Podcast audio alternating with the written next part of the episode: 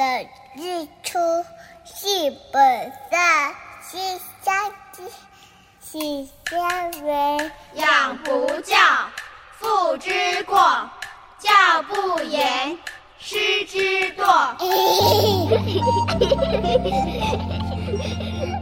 亲爱的爸爸妈妈，家里的孩子是不是爱吃零食、玩手机、作息不正常、讲也讲不听？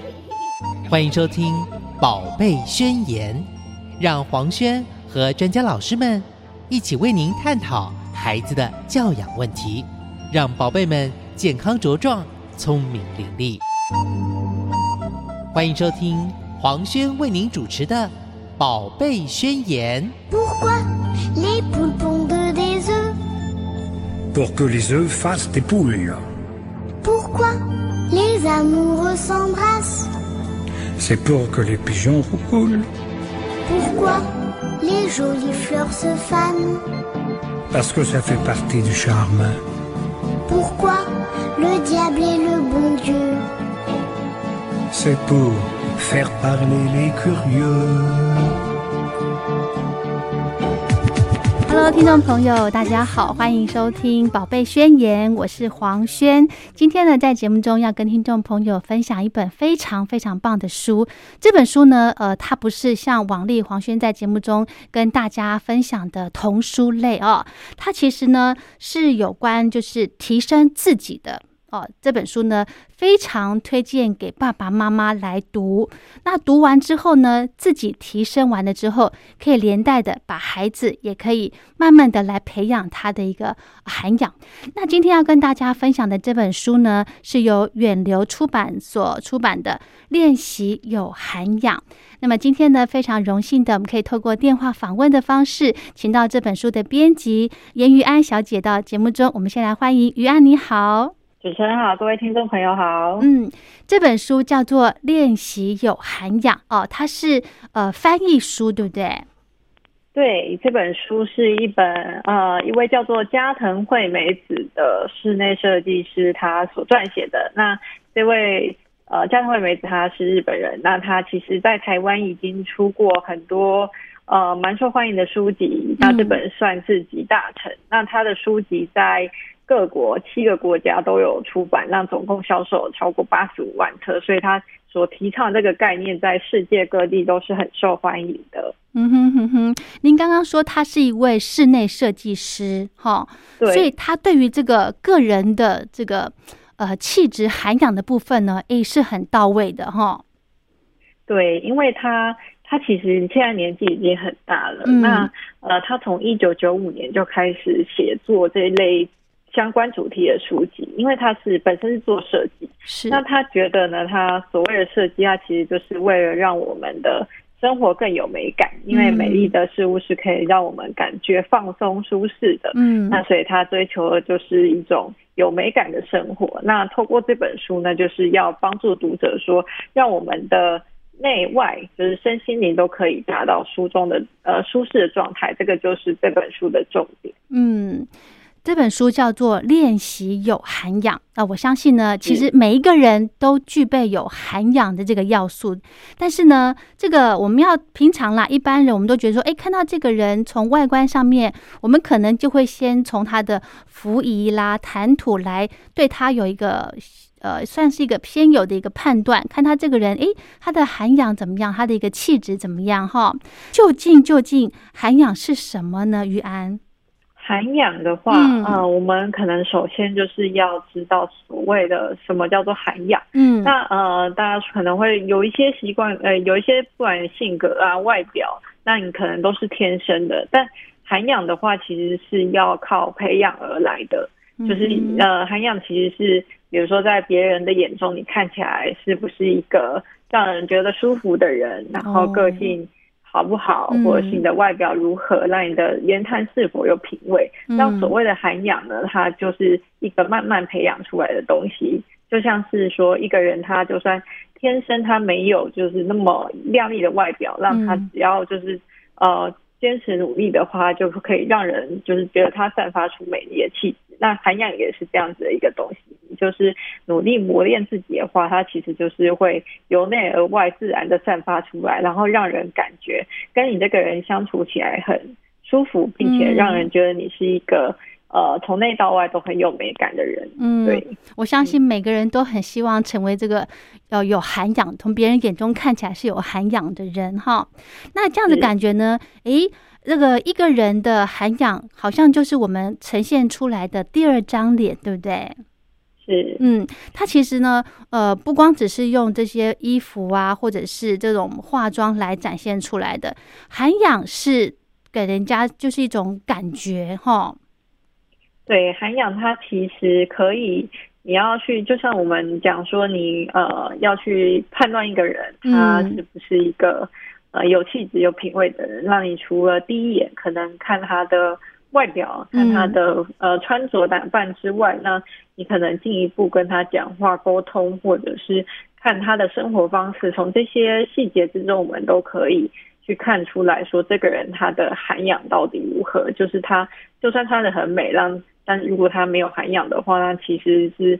隐藏不了的，这样。嗯，是的，是的。像书里面的这个作者有提到说，哈，小朋友呢，孩子呢是很喜欢模仿大人的。那如果想让你的孩子提升涵养，除了呢要让他们去模仿优秀的大人之外呢，诶，我们自己本身哦，大人本身就是要好好的把自己提升好，才可以让小孩来模仿嘛，对不对？哈。对，因为像这本书是日本人写的嘛，那我们呃对于日本人的印象都是觉得他们非常的彬彬有礼，对，也然后呃我们去日本就会觉得哇，怎么到处都很干净，然后每个人都这样很有礼貌这样子。嗯，但我相信就是我们也会希望自己的孩子可以拥有这样子程度的涵养。那这时候父母就是要以身作则，你要先培养自己的涵养，你才能让你的孩子就是透过。呃，学习，因为小孩子会学习大人嘛，那嗯呃，就是最接近他们，自然就是父母。那这本书就是可以告诉爸爸妈妈说，你如何成为孩子的模范，让他就是从小就呃培养出对生活的美感以及他自己的涵养。嗯，也就是说呢，其实培养涵养哈，他是没有说从几岁就要开始培养，对不对？对，嗯，他就是等于你从小接触的一切，对，其实都会对你的呃。可能是比较近的近期内，不一定是近期内，或许是在未来某一天，他都会就是其实会你接触过的美丽的东西，其实都会在你心里留下一个印象，然后并且。可能就会改变你未来的整个人的性格跟习惯。嗯，其实呢，我们说哈，一个家庭里面呢，呃，带孩子的比较重的责任部分都是在妈妈身上哈。那这本书呢，我就是要特别特别的要推荐给妈妈们，把自己的涵养给的提升的更高之外呢，诶，慢慢的小孩子的这个潜意识当中也会跟随着您把他的涵养给提升起来了哈。好，那这本书呢，我。想请这个于安来跟大家来先介绍一下。其实这本书呢，它哦蛮厚的一本哈，要花一点时间，但是它都是小篇章的，一很快就看完了。那我想请于安来跟大家来呃分享一下，说这本书提到的提升涵养有哪些面向呢？对，那这本书它总共有两百零一个法则，那它就是分成小篇章，那总共分为六大六大个章节。那第一部分呢，它就是在告诉我们性格如何培养性格的涵养，因为只要培养出良好的性格，就能让你的身心充满正能量。那第二个章节呢，是在讲美的涵养，那。美的涵养就是包括了服装仪容，那你的姿势举止，以及你要融如何去融入各种场合。那因为细心打理好自己的外观呢，其实是一种别人最容易辨识的涵养。嗯，那第三个部分呢，就是他讲到健康美的涵养。这个可能大家就是比较不会把它健康跟涵养就是连接在一起，但其实。健康就会带来美丽，那它跟其他的涵养是互为表里的，它可以为你带来最自然的美丽。嗯，那第四部分呢，它其实是在讲生活技巧的涵养。那生活技巧的话，就是跟我们的饮食、居住空间、社交礼仪以及你的行为模式都有关。那你只要提升生活技巧，就可以打造丰富的生活。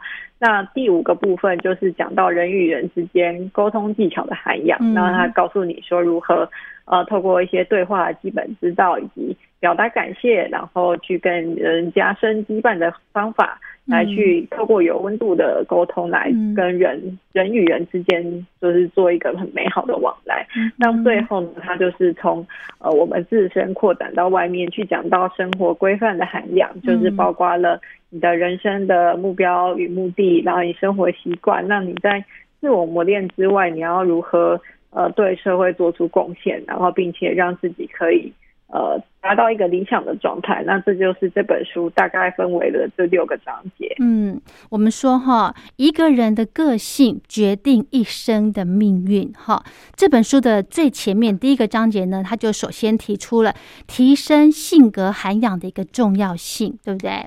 所以呢，这个一个人的性格好坏哈，对于你这个个人的涵养是很有正向的关联的哈。好，是那我想请于安跟大家来简单的说明一下，你所认为的良好的性格是什么呢？是没有脾气吗？于安？其实我觉得，嗯呃，没有脾气当然也可以说是一种优点，但是，嗯呃，但其实你要从不同的面向来看，因为有些人没有脾气，他是呃不知道没有自己的立场，然后他会受人摆布这样嗯然后我觉得比较好的没有的脾气是说，就你可能会有情绪，但是你懂得去控制它，嗯，那不让你说自己就是显得很就是焦躁啊，或者是显得很就是呃充满暴烈之气这样子。嗯所以我觉得觉得这个是一个呃。就是让自己好脾气，虽然应该是可以算是一个良好的性格，但其实他、嗯呃后面还是要有坚持自己的想法跟立场的这样。嗯，其实对，其实书里面呢也有给这个所谓良好的性格呢，它有一个简单的定义哦，像是呃要大方、坦率、诚实、周到、温柔、坚毅，还有能够为他人带来快乐。哈，如果呢，这个大家想一想，你这几个有具备了哪几项哦？其实呢，我看到这本书的时候，我就觉得说，天哪，我太多地方需要做提升，需要做调整了。好，对，嗯，好，那那他可能就是看到这个七个项目，就会、呃就可以一边看看自己是不是有哪一些可以再改善的地方。没错，没错，就是先把这些大方向可以提供给大家，对不对？嗯是，OK，好，聊到这呢，我们先休息一下。下个阶段呢，我们继续来从里面的这些呃提升涵养的面向当中来一一的跟大家做一个分享。欢迎回到《宝贝宣言》，我是黄轩。今天呢，在节目中要跟听众朋友分享一本非常棒的书。这本书呢是特别要推荐给爸爸妈妈的哈，叫做《练习有涵养》，是由远流出版社所出版的。那么今天呢，非常荣幸的透过电话访问的方式，我们请到远流的编辑严于安来跟听众朋友来做这本书的分享。我们刚刚呢，在上个阶段有提到说，哈，这个这本书的作者是一位日本的设计师哦，他对于这个美呢，一定是相当有程度的。那我想在这个阶段呢，我们请于安来跟大家先来聊一下。诶，第一章提升性格的涵养的部分呢，里面有提到说要。呃，这个用温柔的言语，因为我们一般人在做沟通的时候，呃，常常会呃。为了要这个沟通成功，哈，可能有时候讲话的这些语调啦，或者是这些用字遣词啦，会比较强烈一些。那书里面提到说，温柔的语言哦，比较容易让人家接受。的确啦，但是呢，有时候你知道，我们当妈妈的哈，有时候你要温柔的跟孩子讲话，其实不容易耶。于安，你觉得书里面有没有什么建议可以跟我们分享的？对，我觉得，嗯。嗯其实像我自己以前就是一个比较年轻的时候，嗯。算是还蛮常讲话，还蛮不客气的人，哦这样，对。那、嗯。呃，但是在书里面就是告诉我们说，呃，虽然有时候你的立场你可能是为了对方好。嗯，那你如果用不是用温柔的语气，就是等于说你没有站在听者的角度去思考，说那他听到了这个感觉是好还是不好的，那这样子的沟通。其实就并不是一个有效的沟通，你就是说啊，我这样就是要帮你，你就这样子想啊，但人家听了就会觉得不舒服，这样子。哦，对。是那如果我嗯们想要让对方感受到你的温柔的话，你就是最简单就是要透过你的言语，就是就是让他感受到说你是真心为了你好的。因为其实我相信，呃，作者也是这么写的啊。他说嗯我们每个人其实内心都是有。温柔的，那只是看我们的表现方式有没有办法把这样子的温柔表现出来。嗯对，那呃，就是只要我们了解温柔的表现，那我们就可以拥有的温温柔的性格，然后就是温柔的对待他人。嗯哼哼哼，对，所以呢，书里面还提到，我觉得这句话对我来说很受用，就是说不要以自我为中心，就能够变得温柔。嗯，是这个可以因为，像、嗯对这个还蛮重要，尤其是主持人像你们就是。呃，就是身为就是妈妈，应该也是对这个部分很有感的。对对对，对，因为之前呢，有在节目中跟听众朋友聊到说，呃，教育孩子有时候真的，你这个脾气很容易就上来了。可是呢，用这种打骂教育，其实对孩子是很对他的这个以后的身心发展是有很大的影响的。但如果是一个呃跟孩子讲话都是温温柔柔、客客气气的，这个孩子呢，应该会比打骂的孩子的这个听话的程接受度会更高，哈。对，因为有时候我们讲话会不温柔，其实是呃，例如说我们可能印象中我们的父母在我们小时候讲话，在那个年代可能大家都打骂教育长大，所以都没有听过什么温柔的话这样子。但其实呃，父母以前父母的立场可能就是说啊，我就是要让小孩知道我讲的是对的。但其实到了现在，我们嗯有很多的角度，有很多的工具，包括这样的书都可以让我们思考说，那要以什么样的方式才能说让对方知道说你是为了他好，并且是可以做出这样的改善。那我觉得温柔这个就是一个很大的，就是可以发挥的工具之一。嗯，也是武器，对不对？对，本来要讲讲是武器，听起来又有点锐利的，所以我就说是工一种工具这样子。对，我为什么我为什么说温柔是武器？你知道吗？因为这句话呢，是我先生跟我说的，哈。嗯因为我我有时候跟他讲话就是很不耐烦，然后就是口气很不好，然后他就跟我，他就一直长三令五申跟我强调说，温柔就是你们女人最大的一个武器。就是可以去这个制服男人嘛，收服男人嘛，所以呢，这个温柔，我觉得我还需要好好的练习练习哈。然后我们可能也都需要，我我可能自己也需要再多练习一下的。好，但是呢，这个不管是怎么样，都是要做正面思考嘛，对不对？那书里面呢也有提到说，要有乐观，要有正向的思考，这样子也可以提升我们的涵养哦。真的吗？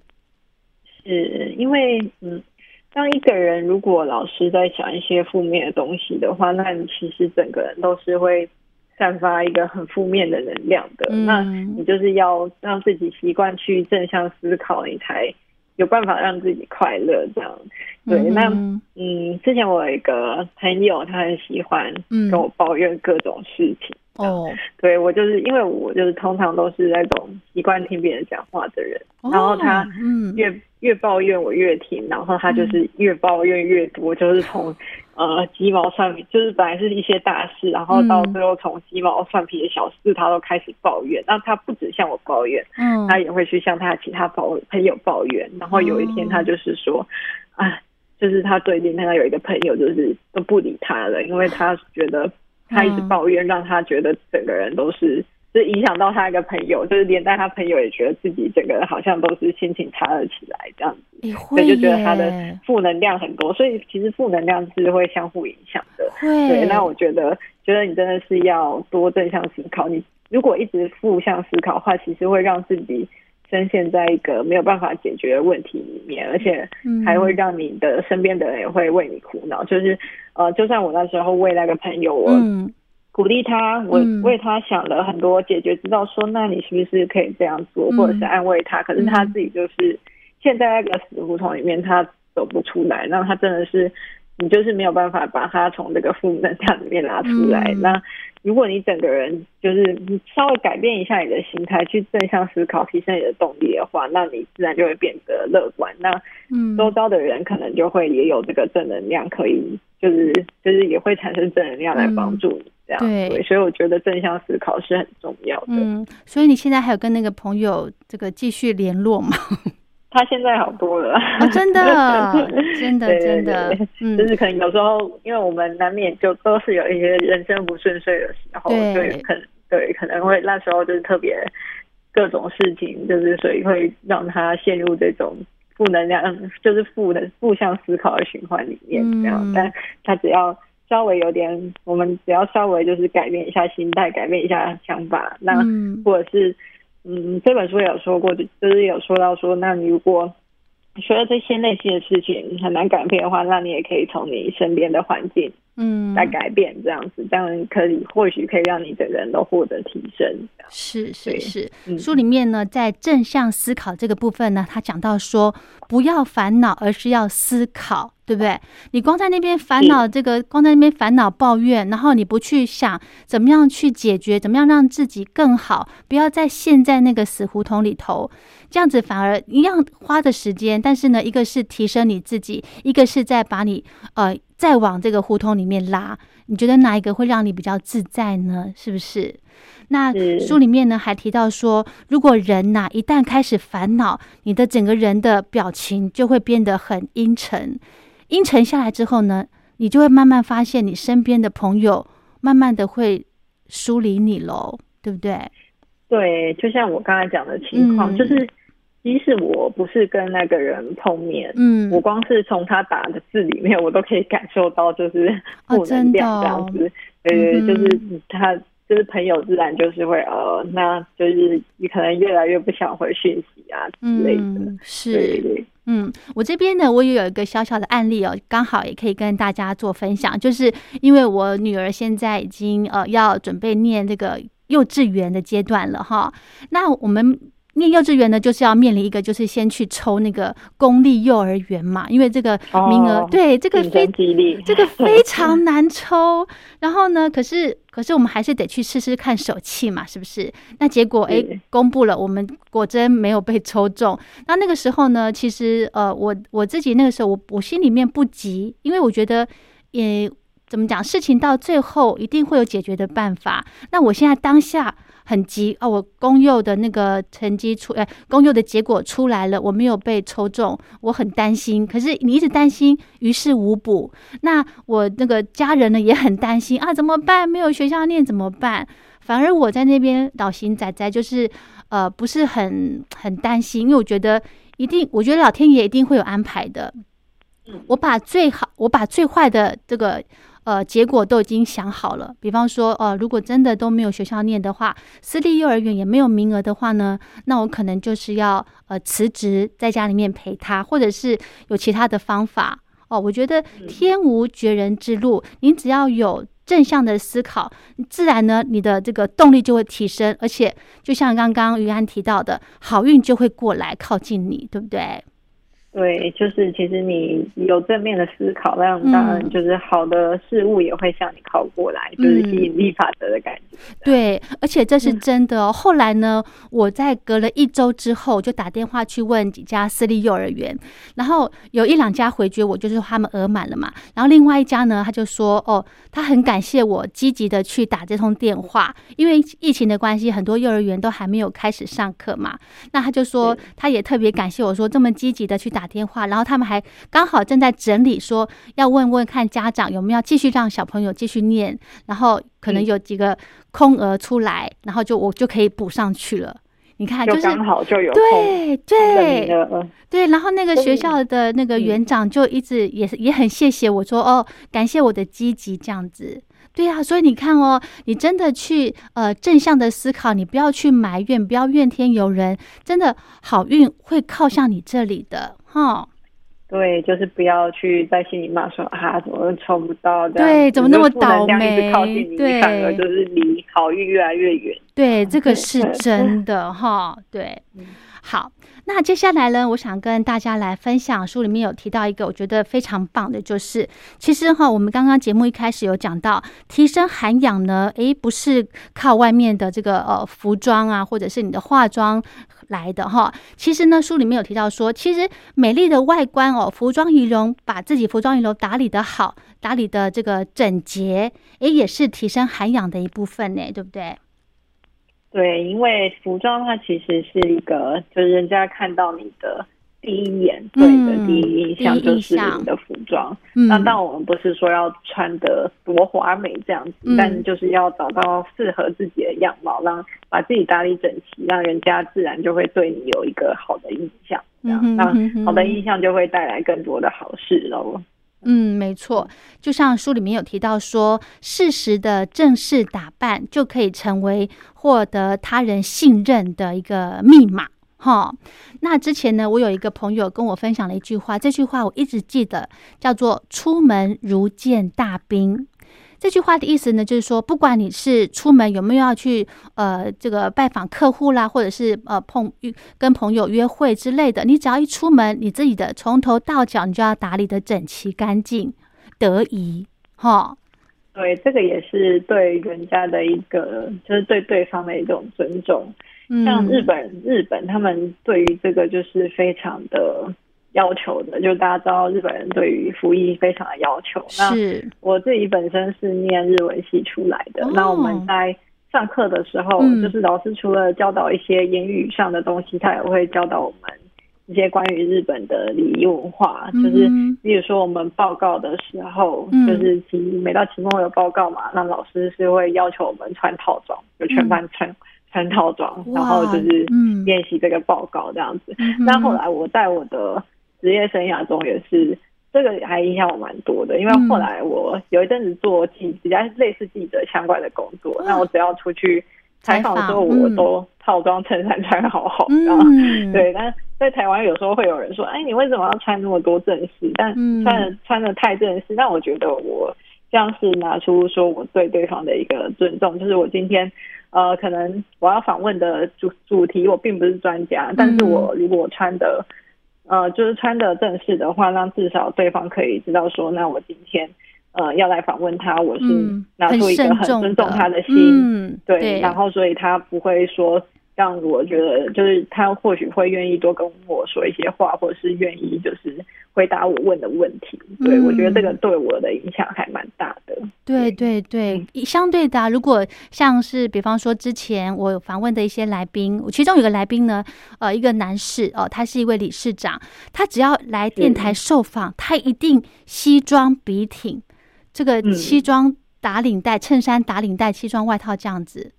我就觉得，对，让整个涵养就出来了。对，你就觉得 哇，这个人他是很尊重他自己，同时呢也尊重说，哦，我来参加，我来这个受访，哦，他也把主持人也是，我觉得很礼遇的来对待。哇，那个感觉真的是很很不一样，哦。对，这样子大家就是也会，当然就是也会感觉到自己跟他接触了，也会感觉到自己就是受到尊重，那心里也会觉得舒服。这个其实都是对于我们的。与人往来都是很有帮助的。嗯，对，我们刚刚呢一直讲到说，这个呃，出门如见大兵，你要把自己打理的整齐干净之外呢，其实呢，呃，也要穿得合宜，对不对？得宜啦，哈，嗯，好。还有呢，呃，我觉得这个书里面还有提到一个部分，就是，哎，如果你觉得看到，嗯，对方觉得，哎，这样子真的穿的很不错，很适合您，也好好的来。呃，称赞人家也是很重要的部分。对，因为台湾人可能就是我们就是比较含蓄的民族，那所以可能要称赞人是有时候是需要多多练习的。对，舍不得称赞，重要的。嗯，对啊，像如果去国外，他们就是好像去去美国的时候，他们好像就是可以很自然而然的说哦，就是称赞这样。对，那我觉得我们也是。呃，亚洲民族也可以多学学这样子的文化，这样，当然就是真心的称赞别人，不是说这样敷衍的称赞别人，这样就是做一个赞美的练习。那当然，在家庭里面，就在家庭家庭教育里面，就是学习如何赞美别人，也是一个蛮重要的事情。我觉对对对，对即便就是自己家人已经很熟悉的，但是呢，还是要呃，该说声赞美的话的时候，或者是道谢的时候，都要说哈，因为呢，这样子可以给孩子有很好的一个表率，对不对？嗯，对，而且孩子其实，我相信你只要赞美他们，都是会很开心的。但在过去的社会，父母可能就不是那么的习惯给予赞美，这样。是那可能可能很多人在，比如像我这个年纪的人，在成长的途中，都因为很少甚少受得到赞美，然后所以就心里会有一些遗憾吧。那我觉得在、嗯呃，我们可能有下一代之后，我们都可以把这件事情就是做得更好，然后学习就是如何去赞美我们的孩子。对，赞美之外呢，也要勇敢的，就是大声的把你的爱也说出来哦。这个呢，其实呃，我跟于安一样，就是我也是呃，以前也是吝于说爱、吝于赞美的人，但是自己有了孩子之后呢，这个“爱”这个字啊，诶，常常就挂嘴边了。你要让你的孩子呃，在这个充满爱的环境下成长，真的是非常的幸福哈。好，聊到这呢，我们先休息一下。欢迎回到《宝贝宣言》。今天呢，在节目中跟大家分享一本非常棒的书，《练习有涵养》，是由远流出版社所出版的。那么今天呢，非常荣幸的，我们请到编辑严于安小姐来跟听众朋友做一个分享。那在这个阶段呢，我想先冒昧的问一下于安，于安，你说您之前是学呃日文的，对不对？是那是老师呢，有在课堂上面有教您说有关日本的一些，因为日本人很重礼节这个部分，所以你对对这个待人接物上头呢，你一定很周到吧？你的好朋友，你这个人际关系一定很好哈。哦，我觉得就是在学日文之后，嗯就是确实你在待人接物上会有一些慢慢的改变。这样，当然我我并不是说一个很外向的人，但我也甚少会去跟人家起冲突。哦，对，那我觉得这个多少跟日语的，就是日本文化的这个整个教育，就是多少有带来这样的影响，因为。嗯呃，就是大家可能不会比较不会直接的起冲突，就是变得、整个人可能会变得圆滑一点啊。嗯当然就是嗯就是知道说，这日语也有很多迂回的地方，这样子、嗯对。但其实这些呃，整体来看，就是对我来说的影响是好的。是是是，所以呢，你看哦，这个这个就是只有在上日文课的时候，老师可能就带到说，哎，日本的一些礼仪文化的部分，就可以慢慢的在于安的这个潜意识当中，可以慢慢的来提升您的涵养了哈。对，它其实有一点很重要，很重要的是，呃，你从日本的整个文化语言之里面，你都可以学习到说，你就是如何要，他们很注意的就是为别人着想这件事情。嗯，对，就如果我们去日本旅游，然后去日本玩的时候，应该也有感受到说他们是很多从很多小细节都可以看得出来他们的体贴，这样子。是是，对，那我想这个也是我们可以学习的地方。然后在这本书里面，就是透过各种层面来呈现这件事情。嗯，是的，是的。好，那我在这边呢，又看到书里面有提到一篇，我觉得这个非常的重要，一定要跟大家聊，就是饮食的方式呢，其实可以显现出一个人的日常生活，呃，或者是他的一个成长过程哦。这也就是说，这个简单来说就是家教啦，对不对？于翰，您认为呢？对，我觉得嗯。家教其实就是，你看，你看吃饭这件事情真的是蛮可以看出来的。前阵子我在嗯。呃迪卡，就是迪卡是一个大学生的平台上，嗯嗯。然后就是有看到一篇文章，就是有人在为了吃饭时的家教起争执，然后。哦，什么事？就是嗯。那篇文章就是说他呃，就是一个男生他带着他的女友去跟他的家人吃饭，嗯，那他女友夹了两颗狮子头到碗里，结果他就伸筷子直接从他的碗里把那个狮子头夹走，就是他去夹人家已经夹进碗里的东西，啊，对，哦。然后他们就，哦。然后他女友就很生气，然后他就是事后就跟他吵架说你生什么气，我只是从你碗里夹一颗东西而已，但是就是下面就。一面倒的在说你这样子是很没有家教的行为，对，就是你直接伸筷子去别人的碗，就算那是你夹，你直接去对伸筷子去夹别人的东西，那就是一个没有家教的行为，这样子。哇，对，哎，我认为哈，被人家说没有家教是很严重的事，哎，对，就是那篇嗯下面就是讨论的这样风风火火的，就是大家就是在说，呃，因为他就说，呃，他就是跟他女友说，你这样子。那保护你的食物怎样怎样，很像狗一样啊，在护哦讲的很难听这样子。哇然后，但嗯大家就是指责他说，他可能就是 PO 那篇文章是要大家站在他那边说，对啊，吃个饭夹个东西，你为什么要那么生气？就大家就是一面倒的说他这是他家教的问题这样子。哦对，我觉得这个还蛮就是嗯蛮重要的。对对他可能就是可能就是涵养不足，然 后就是会觉得说啊，那我直接加加人家东西没有关系。对，但是嗯我们就是嗯亚洲人嘛，就是在。吃饭的时候常常都会有一些规矩嘛，嗯。让人家也其实也是会观察这些规矩来看你说，就是你是不是有一个家教的人嗯。这样。那我们在学，因为我是学日文的，那我们在上课的时候，甚至也是有上到这样子的东西，嗯。就是你今天要倒茶给客人，嗯。那你的杯子的嗯，那个是握把一定要转向他方便拿的地方。哦这么这些是我们贴心，有时候考试嗯的时候会考的项目，这样。哦，对是是是，好。对书里面呢提到有一点，我觉得哦，我真的是这个再三的鼓掌。我看到这句话真的太棒了。他说哈、就是吃饭的时候呢，哦，日本人就是吃日本料理的时候呢，请留意筷子的脏污。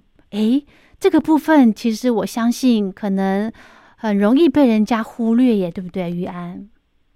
对，就是这些小细节，其实我们嗯平常自己可能都不会注意到。对，有时候呢，比方说去夹个菜，然后到自己的碗里头，然后呃，可能就是放下筷子的时候呢，筷子上面还有一些呃菜的渣渣之类的，对不对？哦，其实嗯那个也也是算失礼的一种，哈。对，这样其实会给人家观感不好。嗯，对。还有呢，我觉得我也想到一个，因为我也很重视这个吃饭的礼节哦，就是呃，就是夹菜的时候呢，你一定要，比方说菜在你前头，你只要夹朝你这个方向的这个位置就好了，你不能够越过那个盘，越过那个盘子去夹它那个盘子另外一头的那边的菜。对，还有就是，嗯呃，好像还有一些，因为就我我们家的这个规矩是你不能拿筷子去翻菜的。对对，这是非常没有礼就是会貌的。注意这些这样，就是对小时候的，就是爸妈就会也会叫我们留意这样。对没我觉得错没这个都是别人你看看得出来你有没有家教的一个蛮重要的地方。是是，还有呢，我现在教孩子在吃饭的时候，我呃有时候每次吃完一口呢，比方说他嘴巴有一些这个油的话呢，我就会提醒他把嘴边的油擦掉。嗯，我就会，我觉得这个也是礼貌的一种哦。你不要吃个饭，这个满嘴都是油腻腻的哦，尤其尤其又是女孩子的话，这样真的是非常失礼的诶。哈。对，还有就是吃吃饭的时候不要发出声音，你知道吗 这个一点也是蛮重要的。呃，OK，嗯好，再来呢，我觉得这个部分，诶，我也很想跟大家来聊，就是要巧妙的接受他人的服务哈。那这个部分呢，书里面怎么提的呢？于安，啊，书里面提到是说，嗯。呃，如果像有人，比如说你去到一些场合，可能会有人帮你脱外套、嗯。或者是因为现在台湾也蛮多日式餐厅或者是饭店有这样的服务嘛，或者是，是离开的时候他帮你穿衣服，嗯，那要让自己习惯这样子接接受类似的服务，这点其实还蛮重要的。就是你与其在那磨磨蹭蹭，那不如说你就是呃大大方方的去接受这个服务，哦那让这个服务顺畅进行，那你自己开心，那服务的人也会觉得说好，那就是你也尊重他的专业嘛，因为服务也是一种专业。那其实巧妙接受他的服务是一个对大家好，然后又能展现优美举止的行为。嗯，是一开始呢，我看到这一篇的时候，我想说啊，如果是我的话，我就觉得啊，不好意思让你就是帮我拿外套这样子。可是这本书里面告诉我们说，哎，你就是要接受人家对你的服务哈。那这又对，让我并且你就是拿出嗯感谢的，就是拿出感谢的心，大家其实就不会尴尬这样。对，这就让我想到呢，其实接受他人的服务之外，如果、呃、有朋友送你一些呃小东西、小礼物，诶，你也就笑纳了，不要说这边拒绝说啊不要了，不好意思，不用不用，你就把它接受，对不对？因为人家就是因为有很好的东西才会愿意跟你们分享，那你就那边推推拖拖的，反而会很失礼，我认为。对，这样就是要呃连接到我们前面讲说过的，嗯就是良好的性格涵养就是大方之一，那这些都是大方的范围，我们都可以在精进学习。嗯，没错没错。还有呢，书里面提到说，提升美的涵养的这个部分哈，你要隐藏惊讶，就是你在碰到一些事情，呃，不管是好坏，你的这个呃突如其来的这种状况呢，你要把你的惊讶的表情、声音，甚至肢体动作给隐藏起来，这样子就是有涵养的展现，是吗？嗯，其实这个的话，我觉得就是。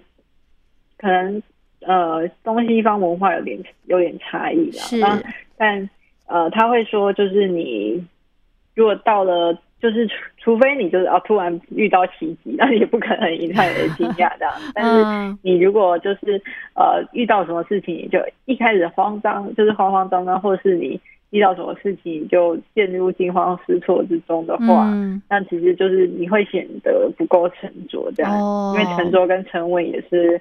涵养之一嘛，那我们呃，与其在那边惊慌惊讶，那不如就是你先学会观察，就是周到的情况，让这样子可可就是就更能就是在紧急的时候去沉着准确的去行动，这样。嗯哼，就是呃碰到或者是听到，不管是听到事情或什么，就是反应不要太大，就是了哈。对，就是含蓄一点，然后就是或者是，那有时候你。就是展现对某些事情展现的这样很夸张的惊讶，其实有时候看看情形啊，有时候可能也会让人觉得你不是很礼貌这样。哦，对，嗯，对，或者是或者是嗯，让人觉得你好像哎一眼就看穿你，很好猜测，就觉得哎这个人的个性怎样怎样。所以我觉得有时候做一些必要的掩饰是还呃蛮能让自己有一点优势的。我觉得，嗯，是。好，那这本书的作者呢，加藤惠美子，她还提到说，诶，这个脸型是引人瞩目的焦点，所以呢，她也提到说，这个呃，常常要保持笑容，哈，这个也是让你提升涵养很重要的一个部分，尤其是美的这个部分，对不对？对，因为呃，因为像我们知道，就是去要去考空服员的话，嗯，他都会要求你笑容满面这样，哦，但其实。你不常笑的话，你的脸的那块肌肉，你不会去常用到它的话，你笑起来会非常的不自然。对，那所以它这里面会，呃，因为我以前有去考过空空服员这样，但我那时候做了非常久的笑容练习，因为我以前不太爱笑这样。啊，真的吗？就是，对的，就是我就是从就是我平常没什么表情，那就是但是去考空服的时候，你就是要从头到尾都要有一个笑容在。我要说就是看镜子，然后咬筷子，就是你咬筷子，你就可以很美丽的露出你的上排的八颗牙齿这样子。对，那你真的是一开始没有练习的时候，你怎么笑都是觉得哦好怪哦，因为你平常不习惯笑，你的那个整个。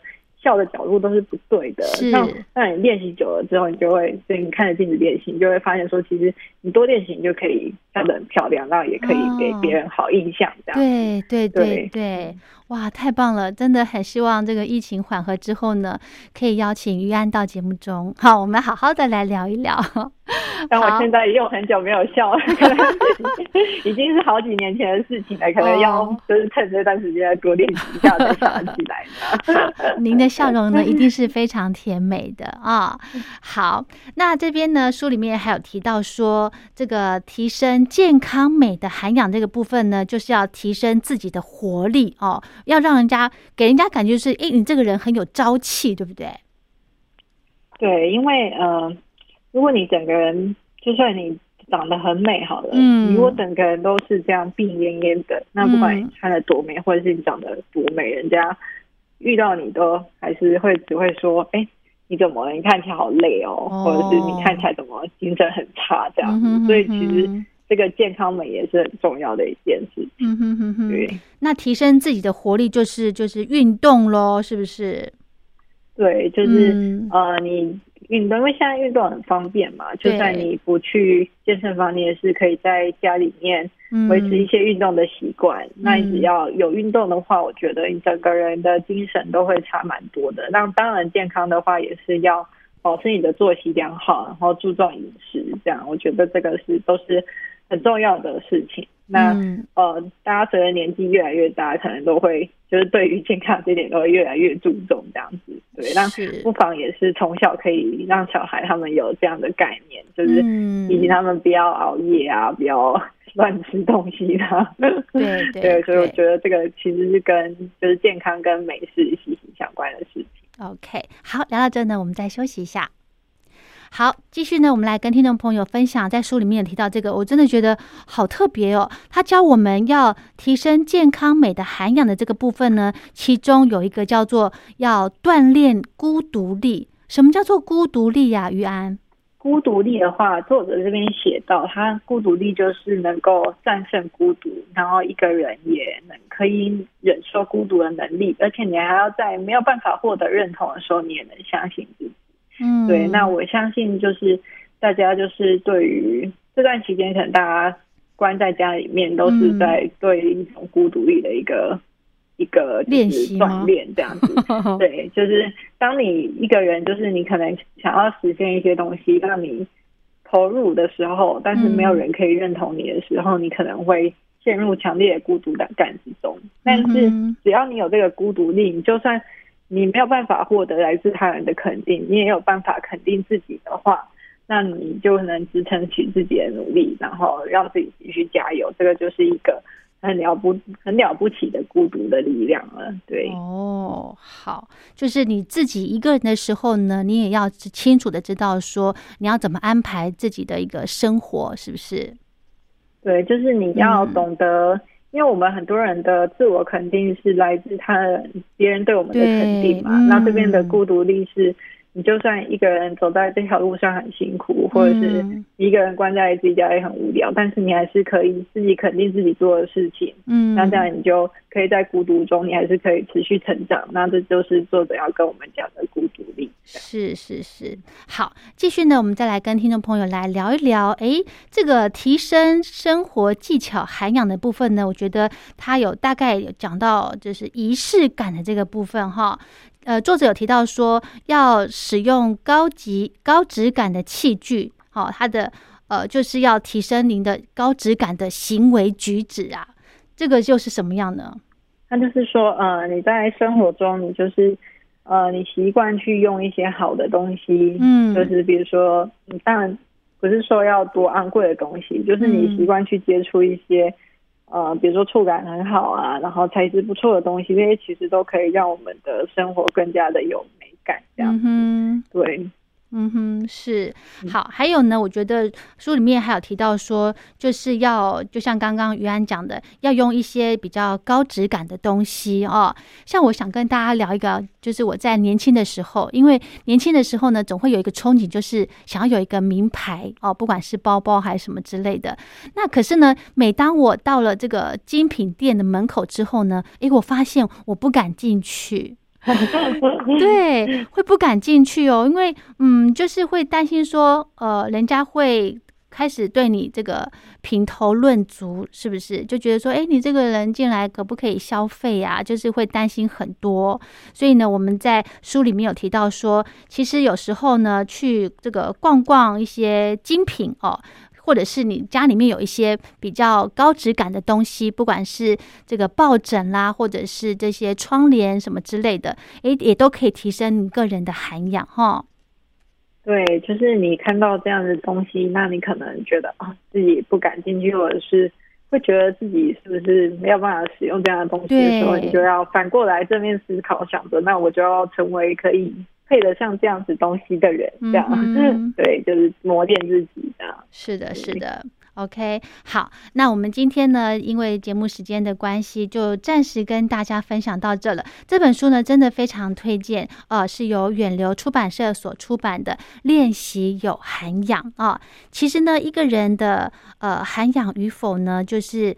其实要从您的这个文化修养来来培养起，那自然而然呢，你就可以把你的气质可以展现出来了。是，嗯，好，不光只是要穿的得体，那说话也要呃这个有分寸，然后要提升自己的品德修养、知识哦，然后这个不断的充实自己，这个涵养呢，自然就会展露出来了哈。好。那我们今天呢，非常谢谢我们的远流出版社的编辑严于安小姐接受我的访问。那我们今天就聊到这喽，谢谢于安，谢谢主持人，谢谢各位听众朋友。好，那我们今天的宝贝宣言就进行到这喽，非常感谢您的收听，我是黄轩，祝福您平安快乐，我们下个礼拜见喽，拜拜。